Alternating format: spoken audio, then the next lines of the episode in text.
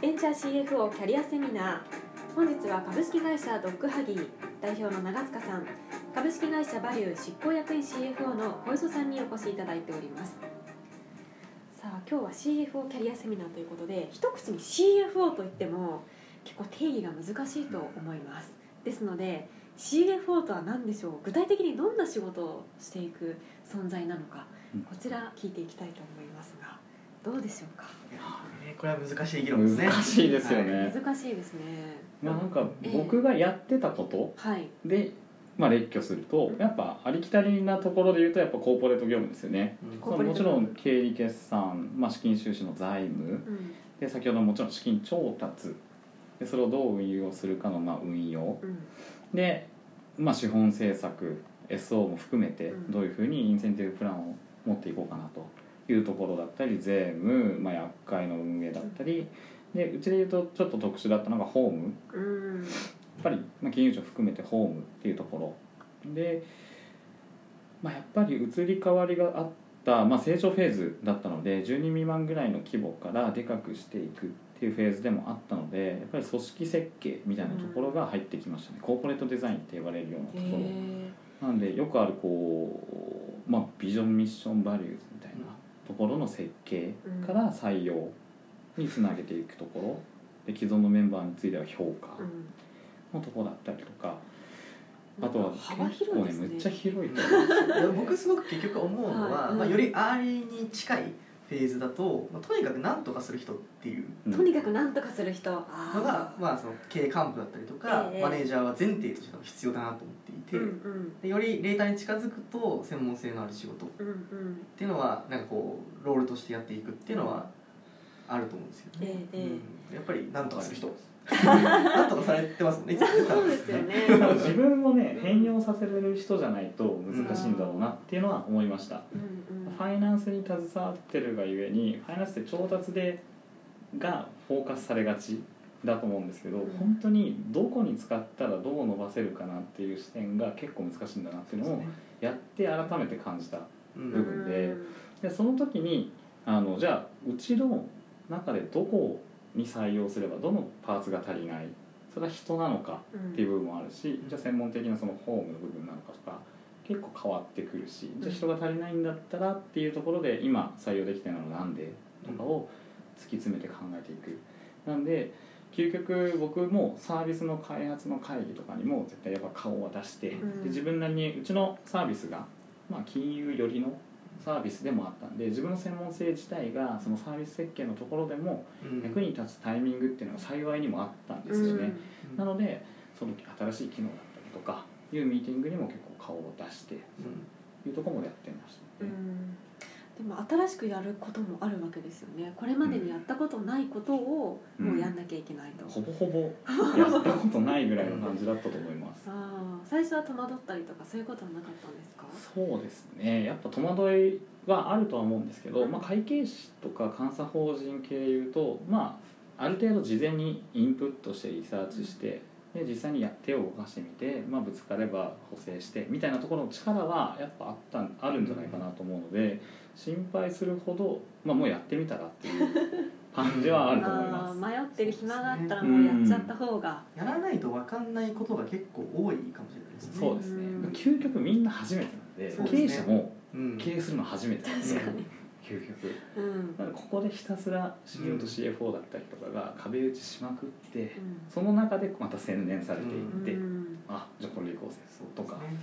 そういう関係性が結構理想ですよねううんん、そこに軌道修正力みたいうんなあーのはないと結構大変といううか,、んうんうんあってほしいなっていうのは CEO から見た時にうんすごく思うことうんですね、うんそうですよね柔軟性がないとやっぱり全部答えが決まってることをやるわけじゃないですからうんそこは結構性格も、ね、向いてる向いてないありそうですねまあでもそれも会社ごととかうん事業ごとうんで結構違うから一概に言えないですけうどんね、うんうんなんか経営者との相性とかもやっぱり重要だったりするんですこかれめっちゃ大事じゃないですか、ううんん、どうなんだろううんこれでも面談の時とかに、うんね、さっきも心を開けるかみたいなのもありましたけど、大事そうですよそねう。ですねオープンに自分の意見言えるかどうかってやっぱ大事だと思うんで、うんうんそこは相性はあるのかもしれないですうね。んこの CFO 今ねもう何でもとにかく何何とかする人ということはありましたけれども必要な能力って今出てきたのだと柔軟性、うんまあ、そういうなんだろうな気合があったりとかやったことないことにもできる人っていうことだと思うんですがなんか他にもあったりしますかこういう能力があったらいいかなとかあるいは長塚さんから見てこういう人欲しいなみたいな。そうですね、まあ、整理するとやっぱりそのベースでの経営幹部としての振る舞いができるっていうことと、うん専門性を持っているっていうこのなんか2段階かなと思っていて、うんうんでそのベースでいうところのさっき言ったのがその柔軟性だったりとか、えまあ、こうその場その場で適合していくような学ぶ力えうんもの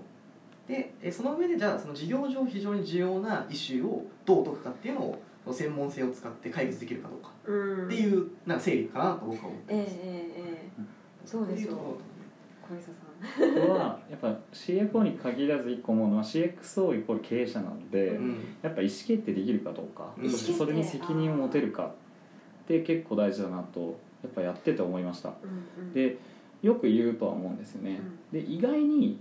意思決定する立場になった時にうん結構難しいシチュエーションが多いというかそれしかないあー難しいことしかないそうでです要は経営の選択肢の中でまあ絶対 A だよねって決まりきる時もなくはないんですけど、うん大体矛盾する選択肢の中で決断するす、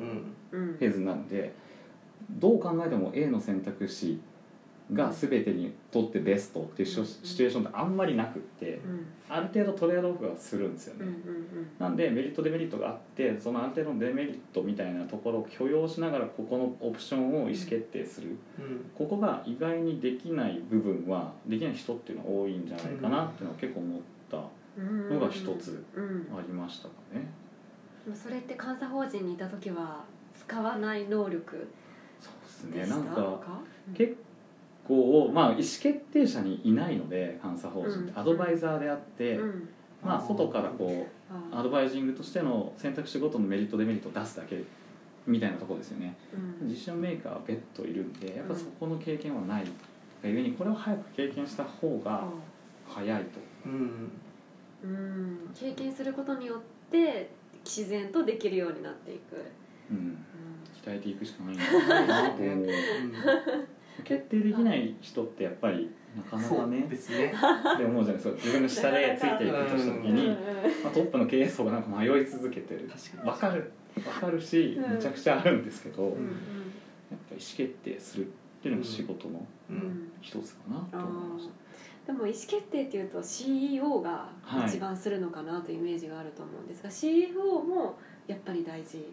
そうですね僕は CXO はみんなみんな、必要なんじゃないかな、意思決定する仕事だとは思そうでうすんね、うんどの観点からその意思決定をするかっていうところあーうのん意見を主張する人っていなるほうど感じなかるなほと思どっ、てますそねうですねううんんうん、なんかこの経営の視はい点が取れてるかどうかっていうのを一つ、うんそのじゃああー CXO クラスに行けるかどうかみたいな基準としてうちも設けてましたね、ううんーんなるほどそういうのってなんか CEO となんだろうな意見の食い違いだったりとか、うんそういうことっていうのはないんですかあもちろんあの相対すること全然ありますうね、んはいそれなら健全にしていくことが大事です、うんうんうんうんそこはもうひたすらええ議論しながらっうんはい、て感じですね、ううんん、結構議論もされてきたんですかそうですねいろいろ議論しましたはいよく話してたと思います本当に、ええしょっちゅう話してたと思いますねは、あはあはあ社長とううんん、じゃあその社長とコミュニケーションが取れるかどうかで、そうですね、ううんん、そ変れわってきたはだから小林さん何考えてんのかなってでも僕はこう思うようんみたいな議論をずっとやってましうんたあとなんか CFO うんにフォーカスした時にちょっとさっき触れたんですけど僕もあの入る前までってファ CFO って周りの政治あんまいらないんじゃないかなみたいなうん考えを持ってた時期があっはてでやっぱ調達っていうのが基本うん思うので想起するんで,、でやってみてすごく感じたのは実はそのファイナンスって調達する時ももちろん難しいんですけど、うんそこからいかに運用していくかというか、うん投資していくかがすごく大事だなおって金いうののを使い方あそうですめっあちゃ思いますそこはやっぱあのーそれってある程度事業計画みたいなのを立てていてー、でそこの中でさっきあのどこのパーツに投資していけばどういうふうに伸ばしていけるかなっていう絵を立てるんだと思うんですよね。じゃあセールスだったりとかうんマーケティングにどれぐらい投下してだったりもあるしもちろんエンジニアの採用だったりとかでそれがただのお絵描きで終わってしまうものなのうか、んその本当実のあるストーリーとして持ってるのか、うんやっぱりビジネスプラン立ててる CFO がしっかり持ってないと、まあ、中に共有できないうんと思うんですよね。はいでそうですねやっぱりそこがかつ次のラウンドのターゲットだったりを、まあ、時価総額みたいなのを見据えて、うんそしたらその時に、まあ、MRR はどれぐらいに到達してないと厳しいよねが出てじゃあ2年後に到達するのはその半年前にここ到達じゃあそれを逆算していくとどこに投下してどう伸ばしていくうんみたいなのがまずありますとはいでそれは計画でしかないんで、うんそれを運用していくうん漠然と売り上げを伸ばすとかあの番を減らそうみたいな、だけだとまだ足りなくってあー一歩先のそそうういった戦もう一歩なん略かをいかないと無理でそれが営業レベルでこれぐらいにいかなきゃいけない売上レベルじゃあそれをさらに分解してよくある OKR だとか KPI の管理に近くって、うんこのレベルまで各営業部だったりとかをあの目標立てて回していかなきゃいけないねっていう運用これ結構僕はあの監査方針にいたとか一般論で言うと分かる分かるだったんですけど、うんやってみなやいっぱとやってみるとああ分かるわってう、いうん体にしみるんそうですそねうなんですよねあーなるほそれどは思いましたそれはやってみないと本当にわかんないところでもありますねですねなんで多分アーリーのステージってさっきのエンジェルの方だったりとか、VC の方だったりとかがそこになってくださるので、うんまあ、そこをしっかりあのなんだろうなアドバイス求める力が大事なんだろうなと思いましたはい